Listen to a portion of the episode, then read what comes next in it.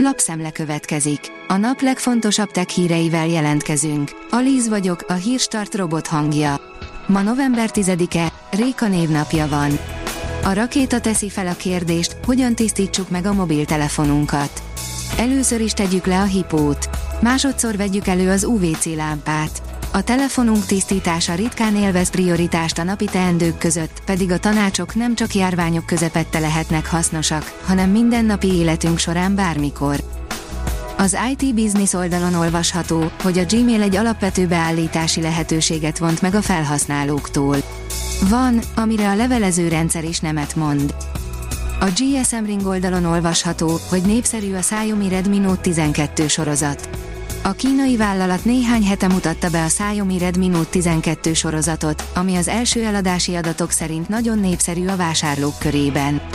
A Xiaomi nemrég piacra dobta a Xiaomi Redmi Note 12 sorozatot Kínában elég jó árazással és specifikációkkal, ami meg is látszik az első eladási adatokon.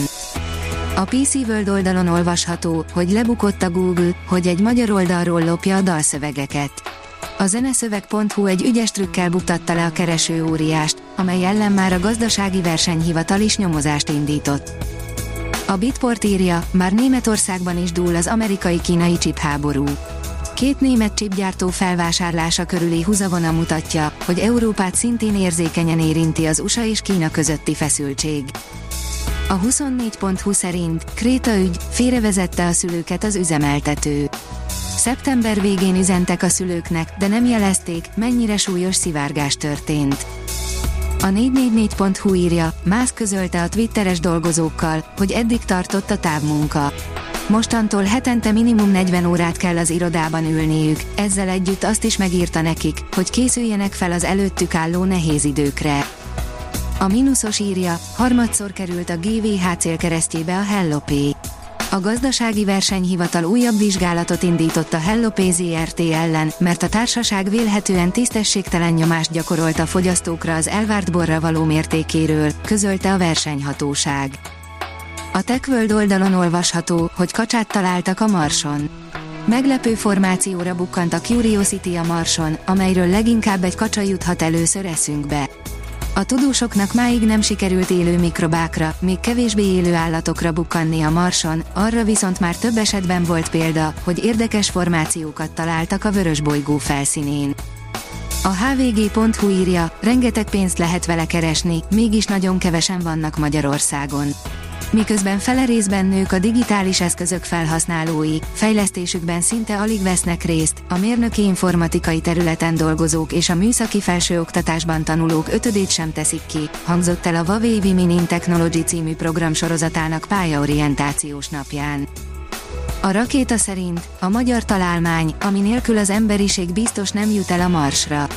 2036 előtt erre amúgy sincs reális esély Zábori Balázs szerint, aki a Magyar Tudományos Akadémián szervezett előadáson beszélt többek között arról is, hogy miért nincs kizárva, hogy 2030-ig magyar űrhajós lépjen a Holdra és hogy miért tekinthetjük a Lunar Gateway-t inkább űrhajónak, mint űrállomásnak.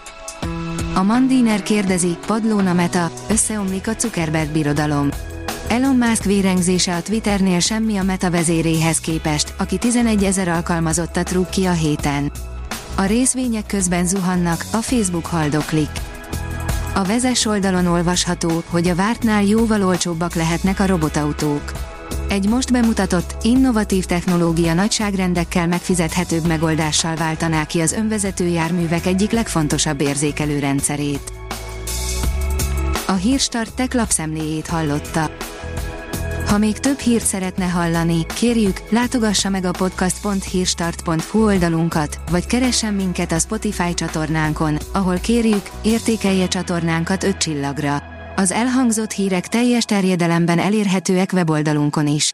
Köszönjük, hogy minket hallgatott!